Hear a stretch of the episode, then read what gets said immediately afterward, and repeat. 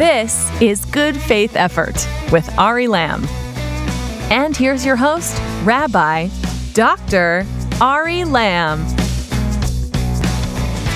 Hello, hello, and welcome to Good Faith Effort, the world's most dangerous Bible podcast, the podcast where we show you how the values and ideas of the Bible can illuminate the most important conversations in society, from politics to pop culture and beyond. And today, Good Faith fam, I mean, uh, it's pretty crazy. Uh, this is a five alarm fire. We have with us one of the most incredible entrepreneurs in the world of faith, period. He's the co founder of the number one app for daily prayer on the planet. The planet. Pray.com. He's the amazing Matt Potter, and we're going to talk about prayer, community, dynamism in the world of faith, and of course, a ton of other good stuff.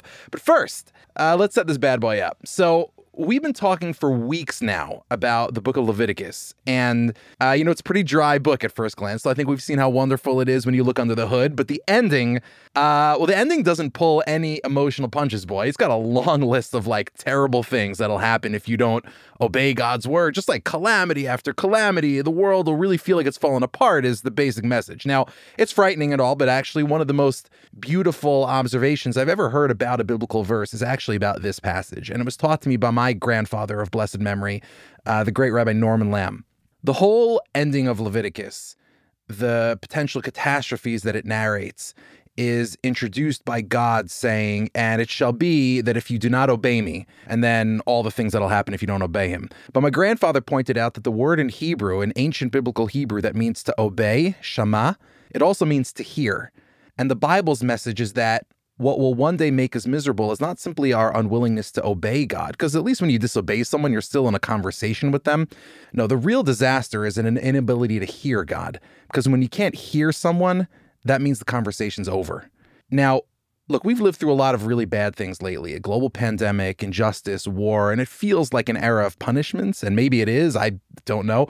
But at the same time, I do think that we live in a generation that not only can still hear God, but actually hears God maybe more potently than ever before maybe more than any time in the last few decades. Like young people are looking for mission and purpose, even if they don't know exactly where to find it. And you can see it reflected in culture. I mean, just to take one example global superstars, whether it's Bieber, Chance the Rapper, Steph Curry, are talking openly and passionately about God, which wouldn't have been a thing like in the late 90s or early 2000s of pop culture. Like people are hungry. We're in the conversation. And for me, well, that gives me a lot of hope.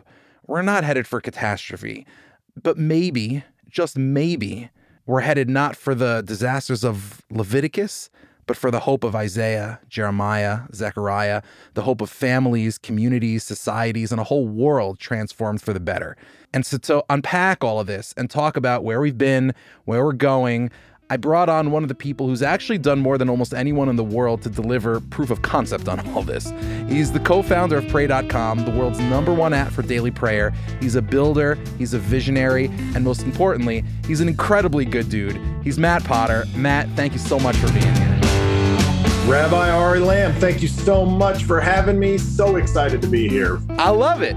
So, before we get into the conceptual issues, I actually want to talk about your history a little bit, your experience with Pray.com. So, first of all, where does this idea come from? I, am sure you've talked about this before, but just to set the, the stage for listeners who may not be familiar, where does this all start? Like faith on the internet? Yeah, yeah. Great question. As far as Pray.com goes, the idea started from a tragedy that my business partner experienced in his life. Uh, he was working at another business. He was the CEO, the 29 year old CEO of a $150 million a year aerial production and surveillance company. And he's running a senior leadership team meeting and he gets a phone call from another country and doesn't pick it up. And he gets the same phone call again, picks it up, and the voice on the other line just said that your business partner just died. Wow. And that's really the seed that planted pray.com five years ago. Wow. So what happens? Like, how does this turn into a company?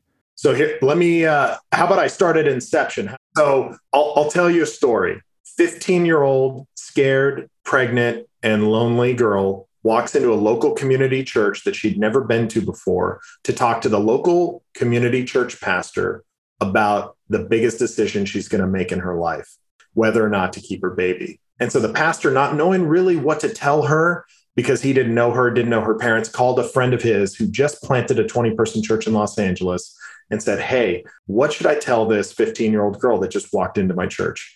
And he said, You know what? It's crazy that you say that. I've got two members of my 20 person congregation that have been trying to have children for 10 years and haven't been able to. Why don't you ask the girl if she'd be willing to give her baby up for adoption? And so this incredible Christian couple at this church adopted this baby, and I got adopted through this pastor network of the pastors. My dad helped uh, the local pastor who just planted that church grow that church to a 15,000 person megachurch here in Los Angeles, of all places. And uh, that's really inception at the beginning. I went to Boise State University after that.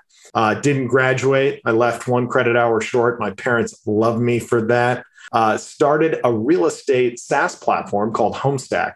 Incredible company. We built all the apps for Coldwell Banker, Century 21, Sotheby's, Keller Williams, all the major real estate companies in the United States. Super fun. Imagine what you could have done with that extra credit.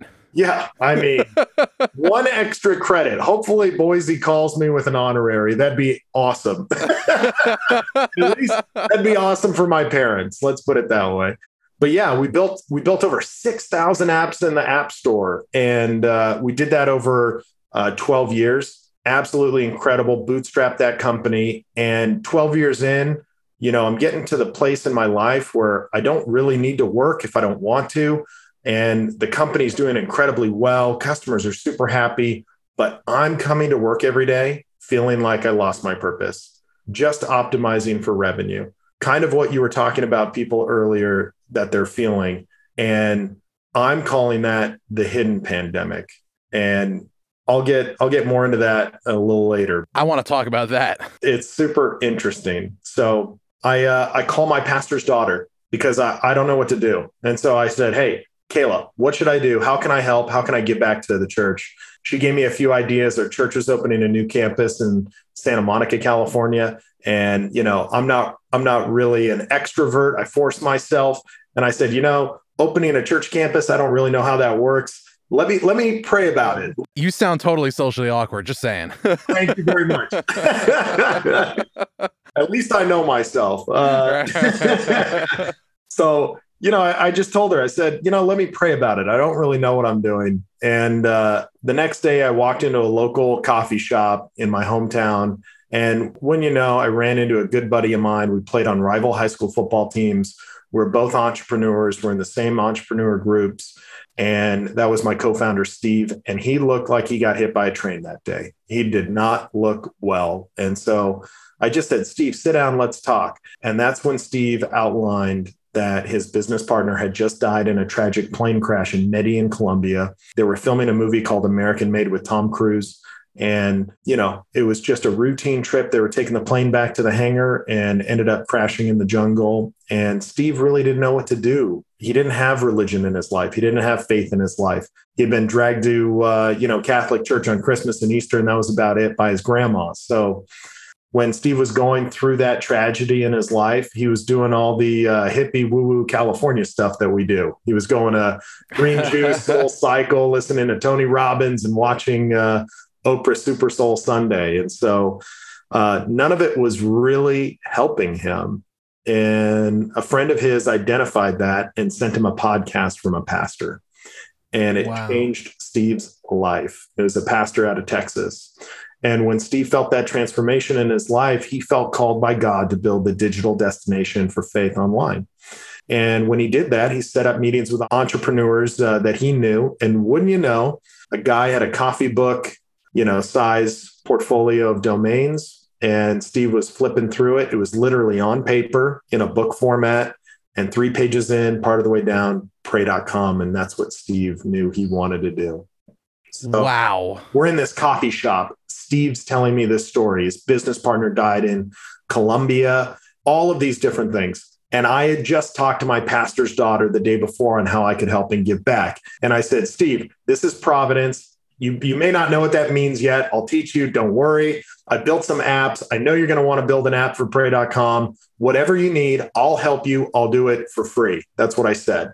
Well, the next day, Steve called me up and said, Hey, will you start the company with me? I said, Absolutely. I stepped down as CEO of my company. I put my co founder in as CEO. He's doing an incredible job. Shouts to him. yeah. Shout outs, shout outs to Will Graywall. He's doing amazing stuff at Homestack. I mean, they're doubling revenue year over year, doing incredibly well. When I linked up with Steve, he, he already had two other co founders incredible Mike Lynn and Ryan Beck, who are amazing guys. Mike used to be at Merrill Lynch. He was one of the top 100 bankers in the United States. Ryan was actually uh, in jail, which is an incredible story he has. So went to jail for dealing drugs, got out, ended up getting mentored by a pastor, got a job at a church as a janitor. And wow. the pastor and the church sent him to college, got him a scholarship from the church. He got his computer science degree, and now he's our CTO. So Ryan's absolutely incredible. Well, so now that we've gotten through your incredibly boring origin story as a company. Sorry, it was long. oh my god, that's like unbelievable. So I have so many directions I want to go. I'm really angry because like you you already brought up like five different things I wanted to talk about. This is going to be so orderly. All right, we're going to we're just going to shoot from the hip here. So, I want to pick up on a couple things you just said.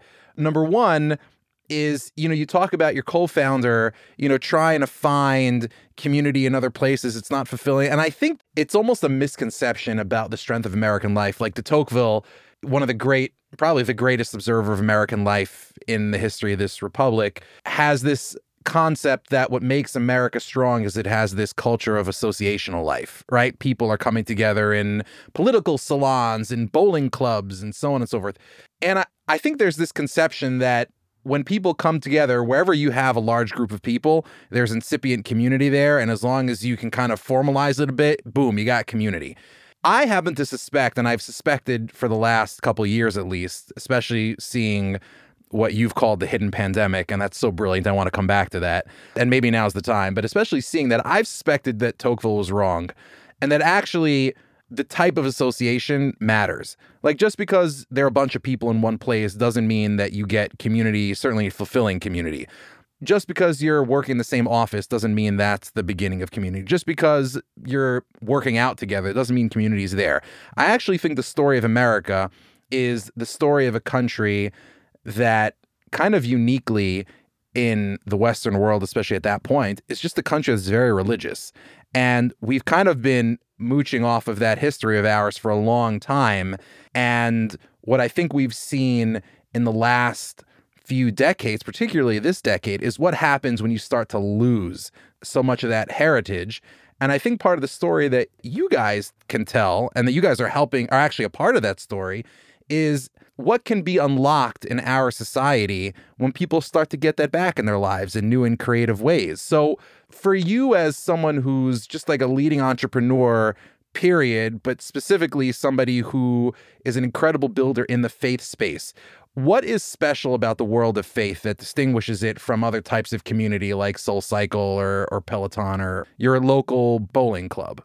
Yeah, you know, you know that's a great question, and uh, just taking it back a little bit, I mean, America got kicked off by uh, the Pilgrims escaping religious persecution, right? So, I mean, it really comes all the way back to our roots. And the first things that they did when they got off the boat, Plymouth Rock, they prayed, right? Yes. Psalm 107, if you read uh, the journals. Yeah. And so you bring up a lot of great points. And there's a lot of, um, you know, incredible clubs or ways that we associate ourselves or buckets that we put ourselves in, right? Uh, but really, it's the strength of those relationships. So that's that's kind of the way that I would look at it. It's you know you you may work out with a group but how strong are those relationships how strong are those ties when you look at community and you look at church specifically you know you you have people that are growing up together. They're learning together. They're being educated together. They believe in a higher power. They're being taught different values and that community holds each other accountable. It's not just about you all happen to be in the same place. Yeah it's it's not oh we all have the same common interest in this one thing here but really there's nothing else outside of that that connects us together that one shared experience. And shared experiences do bring community right? But a lot of shared experiences, especially around church. I mean, people volunteering together, people giving back together or learning together, all of those things and the values that they have and create within church, I think is what brings people together. That's fantastic.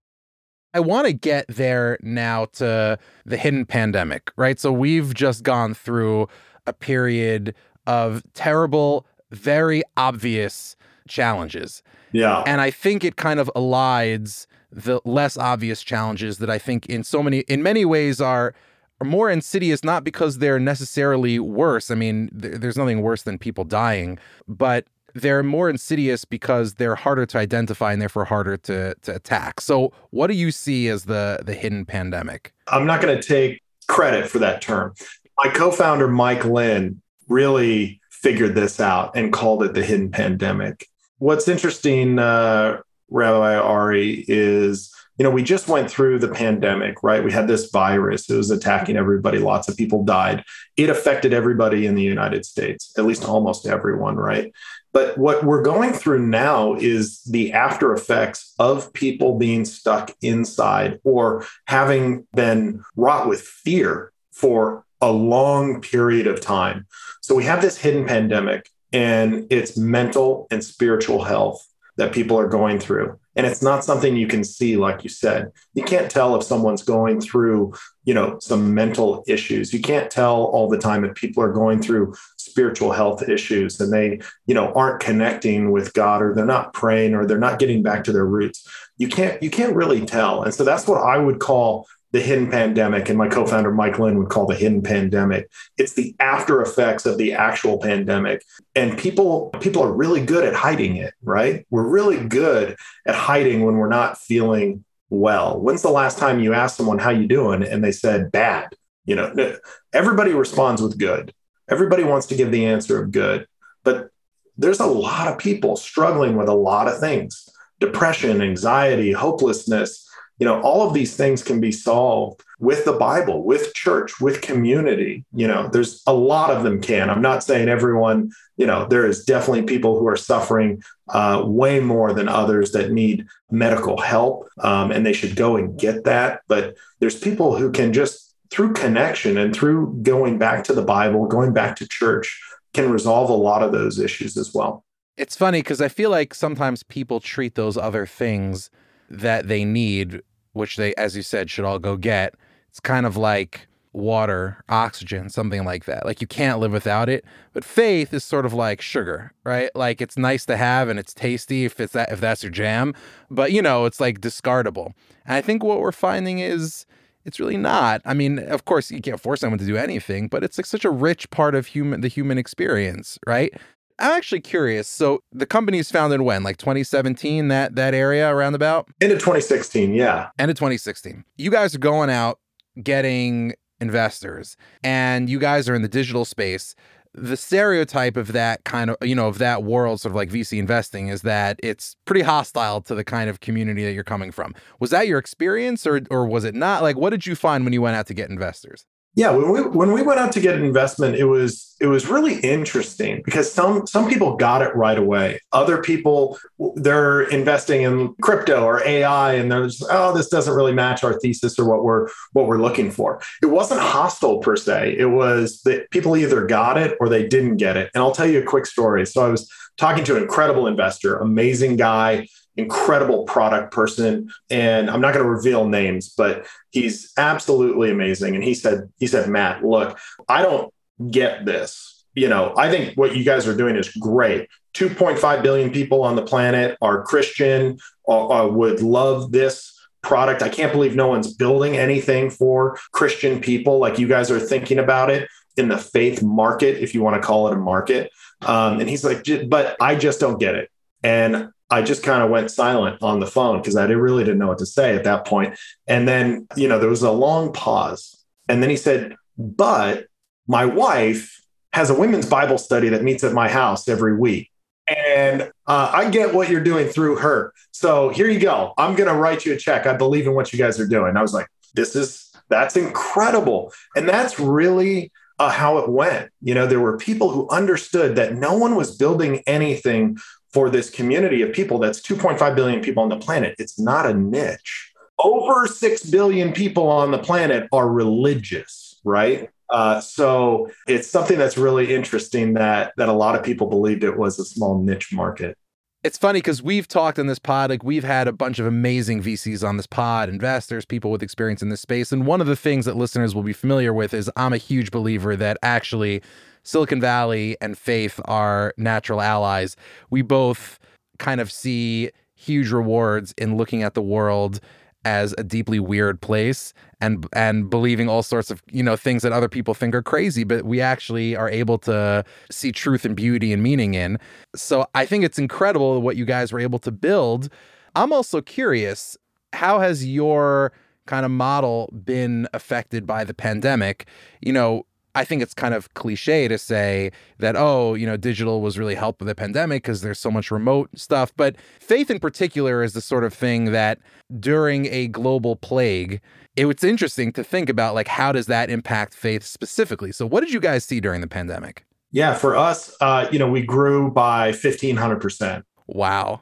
The growth was incredible. What was happening was not incredible, right? To be clear we weren't excited that people were having to stay inside and that the world was being wrought with a virus, right? Was being spreading all over the world. We were happy though that people were turning to prayer and integrating that into their daily lives. And it really what kicked it off for me was we go to church. That's a great thing. We go to Bible studies, but rarely does it come to us right? And so that's really what what kicked it off for me is we were going to people. We're distributing incredible content that people needed in that time of need. And during the pandemic we we heard from our community from our users through our reviews. And people were saying oh i don't know what to do. I've got my kids at home. I have nothing for my kids. And so they needed incredible kids content on the bible to put their kids to sleep at night and we were happy to oblige them. We we released all of our kids content that we, you know, we spent lots of money developing our incredible kids content. We hired a 61 piece orchestra, former Disney voice actors and actresses. our our kids content is absolutely incredible. And during the pandemic, when we were hearing from our users and parents that they needed things for their children, we released it for free for them. We, we gave it completely free during the pandemic to parents all over the world so that they could help put their children to sleep at night by entertaining them and educating them on the Bible. It was really, really cool. I feel like there's a stereotype about prayer, whether you see it in the movies or on TV or whatever it is, that it's kind of like this hyper individualized practice, right? It's all about that relationship between you and God or whatever you believe in. Now, in the community that I grew up in, and I'm as as listeners know, I'm a I'm one of those religious fanatics you like read about in the papers, right? Like proud Orthodox rabbi. The community that I grew up in, prayer is communal. Like you can't pray seriously outside the context of community. How do you see this? Because you guys are dealing at really like a global level. You guys are seeing this at scale how do people think about prayer? Is it that sort of hyper individual experience? Everybody wants, you know, their own tailored thing? Or do you see that people are using prayer as a way to create community or they want to experience prayer through community? Like, how do you guys perceive that in, in pray.com? Yeah, that's a, that's a great question, really great question. And the way that we would communicate that internally in pray.com is single player mode or multiplayer mode, right? And so we we see those two things. Uh, we see multiplayer, which is the idea of I'm going to advocate and pray for you with my relationship with God. And that's, uh, you know, Rabbi Ari, you're going through something or you need prayer for something in your life. I am going to think of you. I'm going to pray for you during my prayer time. That's the multiplayer, right? And in the app, the way that we accomplish this is you can post your prayer request. People can say that they're praying for you. Now, let's say, let's say your prayer is answered, right? You were in the hospital, you were sick, or something's happening in your life. God answers your prayer. You can change that prayer to a praise report. And everybody who prayed for your prayer will get a push notification, let them know, you know, what's going on in your life. Now, let's say it doesn't happen. They get an update. You can update your prayer along the way of, of different things that are going on in your life. And so we create community through prayer, through that mechanism inside the app where people can post prayers. And people have become, you know, lifelong friends through meeting through prayer and prayer requests with different communities inside the app. Now, the other way that people pray, right, is single player. So it's their time in the morning. And people don't realize that prayer is it's different than meditation. It's a little nuanced. It's one, there's one little different thing that happens in your brain, right? When you're meditating on a problem or something that's going on, you're internalizing and you're thinking about the problem. Now, that works for some people, right? It's different when you pray about it because you're giving the problem to God. And that one little difference actually changes the way that your brain works when you're giving your problem to God and you have that personal relationship through prayer. So, all that to say, two different modes single player, multiplayer, and uh, we see people doing both in the pray.com app, whether they're being prompted through a daily devotional that we have and a guided prayer that they can go through and then have their own personal time, or they can post prayers and prayer requests in our different communities in the app.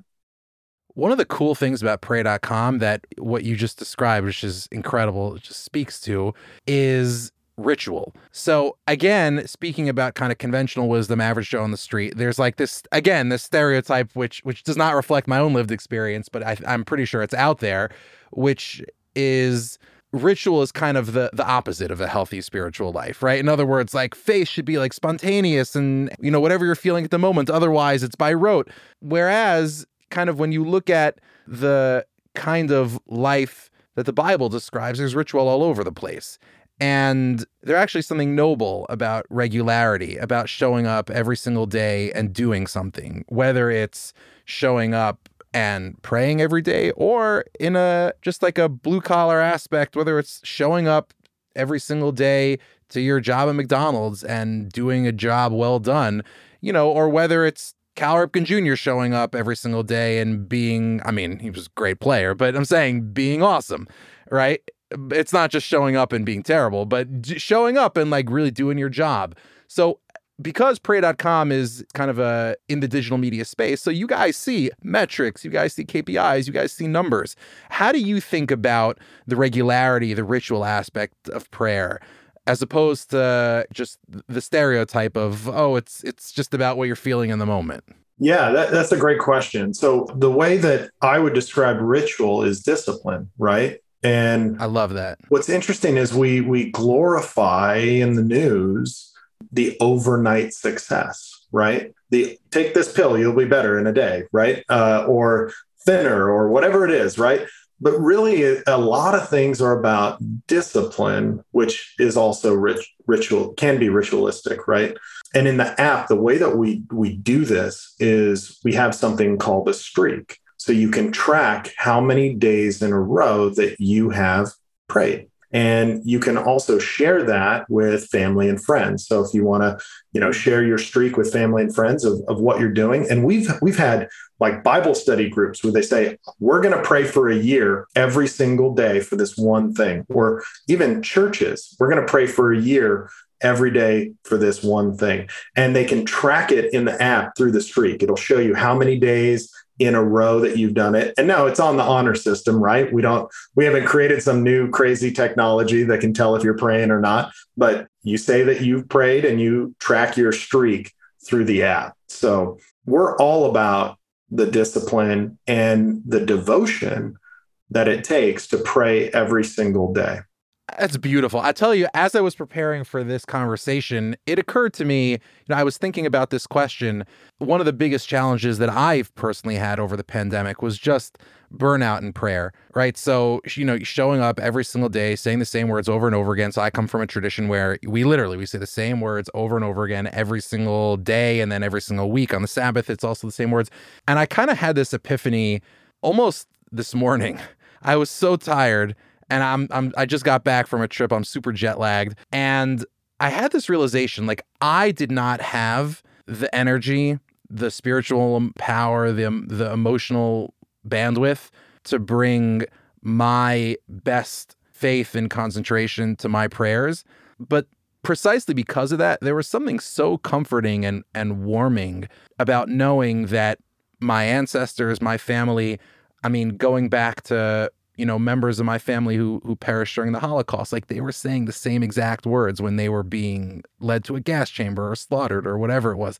And I kind of had this epiphany like, I don't need to bring my own personal story to this prayer every day because if I don't, so many people throughout the centuries, millennia, have brought their stories to it. And I can tap into that. Like the beauty of, of spiritual community is you don't have to be the man every single day you can rely on the the strength and the encouragement of others. And I, as I was thinking about pray.com, I'm like, oh my God, this is pretty great.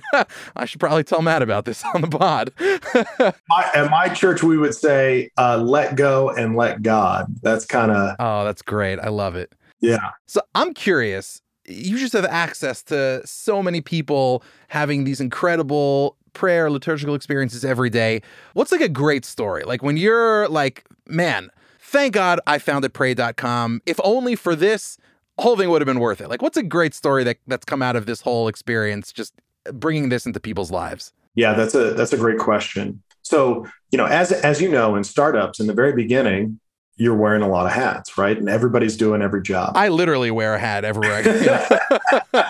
That's awesome. Uh, podcasts are a famously visual medium, right? So I'm just pointing to my yarmulke. Yeah. Anyway, carry on. anyway, many hats. in, the, in, the, very beginning, uh, we were very particular about answering every single review in the App Store. Uh, we're one of the only apps where we still, till this day, we answer every single review. One star review, five star wow. review. Everybody gets an answer on the app stores. Okay. And so uh, we've had incredible stories come in, but one that still I, I still can't let go of that has happened is uh, in the very beginning, you know, you can go through the app store. We've uh, we have over 100,000 five star reviews. You'll see my name responding to people's reviews that they put in the app store. Well, we got a phone call one day, and it was a woman who couldn't log into the app. Uh, not not a particularly hard problem, you know. And it was about I want to say it was about 8 p.m. or 9 p.m. at night, and we're still in the office. Our office was about an hour and a half away from my house, so for uh, and my co-founders. So we would drive around three hours a day, and to beat the traffic, we would leave around 9 p.m. at night from the office, nine or 10.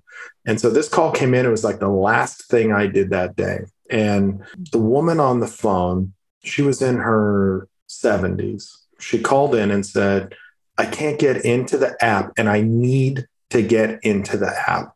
And I said, oh, not a problem. We'll help you. What's going on? How are, how are you doing today while I help you get into the app? And she had forgotten her password for her email. So we were re- resetting a password and super easy thing to do. And she said, I'm so happy that you can do this today. I'm in the chemo chair. And wow, you know, me at the time, I think I was 32 at the time. I didn't know what the chemo chair was. So I was, oh, what's the chemo chair? You know, just innocently. She said, well, I have stage four cancer. And I said, oh, I am so sorry to hear that. And she said, I listened to your app to buy my time here on earth while I get chemotherapy. And I said, oh, first of all, I'm so sorry to hear that. And, you know, can I pray for you? And I prayed for her over the phone.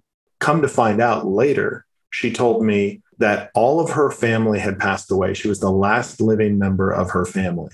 This was the second time that she was going through stage four cancer.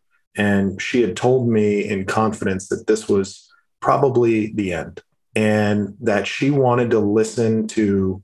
I still get, I get, I still get choked up about this actually super tough conversation. Take your time. Take your time. Um, but yeah, that she wanted to listen to Pray.com's Bible stories before she died. And then it brought her comfort in this process that she was going through at the at the end of her life. And when you start a company, you have grand plans, right? You think everything's going to go a certain way. And when we started Pray.com, we were actually in Homestack, my first company, in our offices talking about what are we going to build and and we all agreed we were at a boardroom table that we would help people that this was needed and it would help people you know we never we never thought that people would be using this before they died that never crossed my mind which leads me to another story. So we had a guy write in who was thinking about committing suicide. He had an eight year old daughter. He didn't know what to do. Through the pray.com app and our communities in the app, he got connected to a local church where he lived. That church provided him with resources, got him help, and he does our daily prayer every single day. So imagine you're sitting at your boardroom right in the beginning of starting a company. You never know that by distributing this incredible content that you could actually save people's lives. And so every day I get up at the same time. I get up at 5 a.m. every day and I jump out of bed for people like the woman who called in who was going through stage four cancer, for people like the guy that was going to commit suicide. And now he's the super volunteer at a church and his life's on an incredible track. And so that's what keeps us going. And that's the effect that we're having in the world. And I can't think of a greater purpose for my life. And when I was sitting with Steve at that coffee shop back after I talked to my pastor's daughter about how I could help and give back to my church, God opened this door to merge passion and skill. And I'm so glad that I jumped in with both feet. It's just, I feel honored and blessed to be here and to be even capable of doing what we're doing in the world. Amen. First of all, Matt, thank you so much for for sharing that. That's unbelievably powerful. And I really only have one question left, although I hesitate to ask it after how transcendent that was. But I think it's important because, as you said, you know, you're here and we're here. We're all here to change lives and to transform the world for the better in service to God. At least that's what I believe. Me too. The spiritual condition of Gen Z, the next generation, kind of 13 to 25, has been much lamented. The way I would put it is the the reports of Gen Z's spiritual demise have been exaggerated much exaggerated. But there is this kind of like, you know, conventional story. I'd call it a canard that Gen Z is kind of like doesn't care about this stuff and so forth. Like when you're looking at the future, a faith, of prayer, what are you seeing? I don't subscribe to um, that Gen Z is moving away from faith. I think they want a genuine connection and they want to discover it for themselves. So they don't necessarily want to do what mom and dad taught, but they want to go explore and discover for themselves. And when they do that and they come back and they find out what mom and dad found out, right? We're probably going to see a shift in that mindset and thinking. And, you know, I, I talk to churches all the time, I talk to pastors all the time.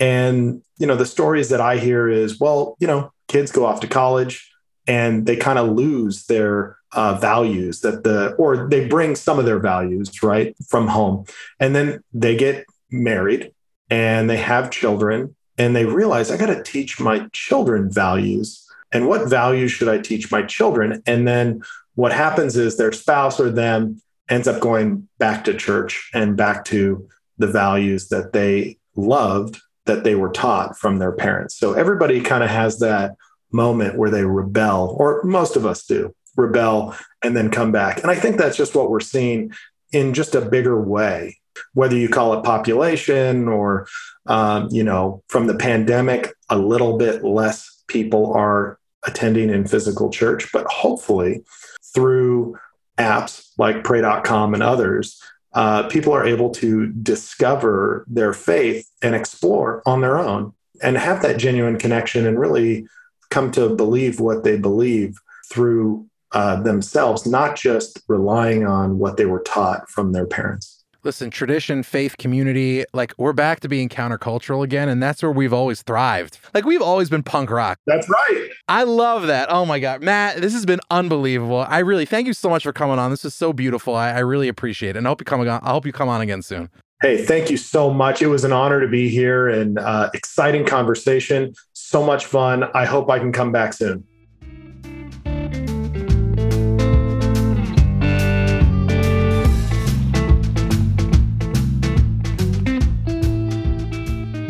You know, friend of the pod, Katherine Boyle, that's a great episode, by the way. You should totally listen to it from last year. Uh, she's written a lot recently about the importance of renewing American dynamism, our society's capacity to build. And the American dynamism agenda is mostly about building physical capacity, to be sure, defense, factories, supply chains. It's a big, bold, ambitious agenda, and I love it. But one thing I want to see talked about more in that space, and I think you're already starting to see it in Katherine's other writings, is building back our society's capacity for faith. If we want to really transform the world for the better, we don't just need buildings and boats, horses and chariots, trains, planes, and automobiles, though those things are good too. We need purpose. We need a sense of mission. We need shared values and strong communities. And that's why I'm so thrilled to have folks like Matt out there building out the world of faith, bringing it out to the people in new and creative ways. And as you heard, when you build something like that, I mean, who knows whose life you will literally save. Anyway, thanks so much for listening. And if you enjoyed the pod, then please be awesome. Head into Apple Podcasts or iTunes or wherever you get your podcasts and give us a rating Five stars only. because it really helps people find the show. Anyway, this is Ari Lamm making a good faith effort. I'll see you next time. Good Faith Effort was created and written by Ari Lamm. If you enjoyed the show, please rate and review us on Apple Podcasts or your podcast app of choice because it really helps others find the show. Our executive producer is Josh Cross. The show is produced and edited by Galad Brownstein. This is a Soul Shop podcast presented by B'nai Zion. Follow us on Twitter at GFaithEffort. Follow Ari at Ari Lamm and sign up for our email list at soulshopstudios.com slash goodfaitheffort. For more information about Soul Shop, follow Soul Shop on Twitter at Soul Shop Studios and on Instagram at Soul Shop underscore studios. And check out soulshopstudios.com.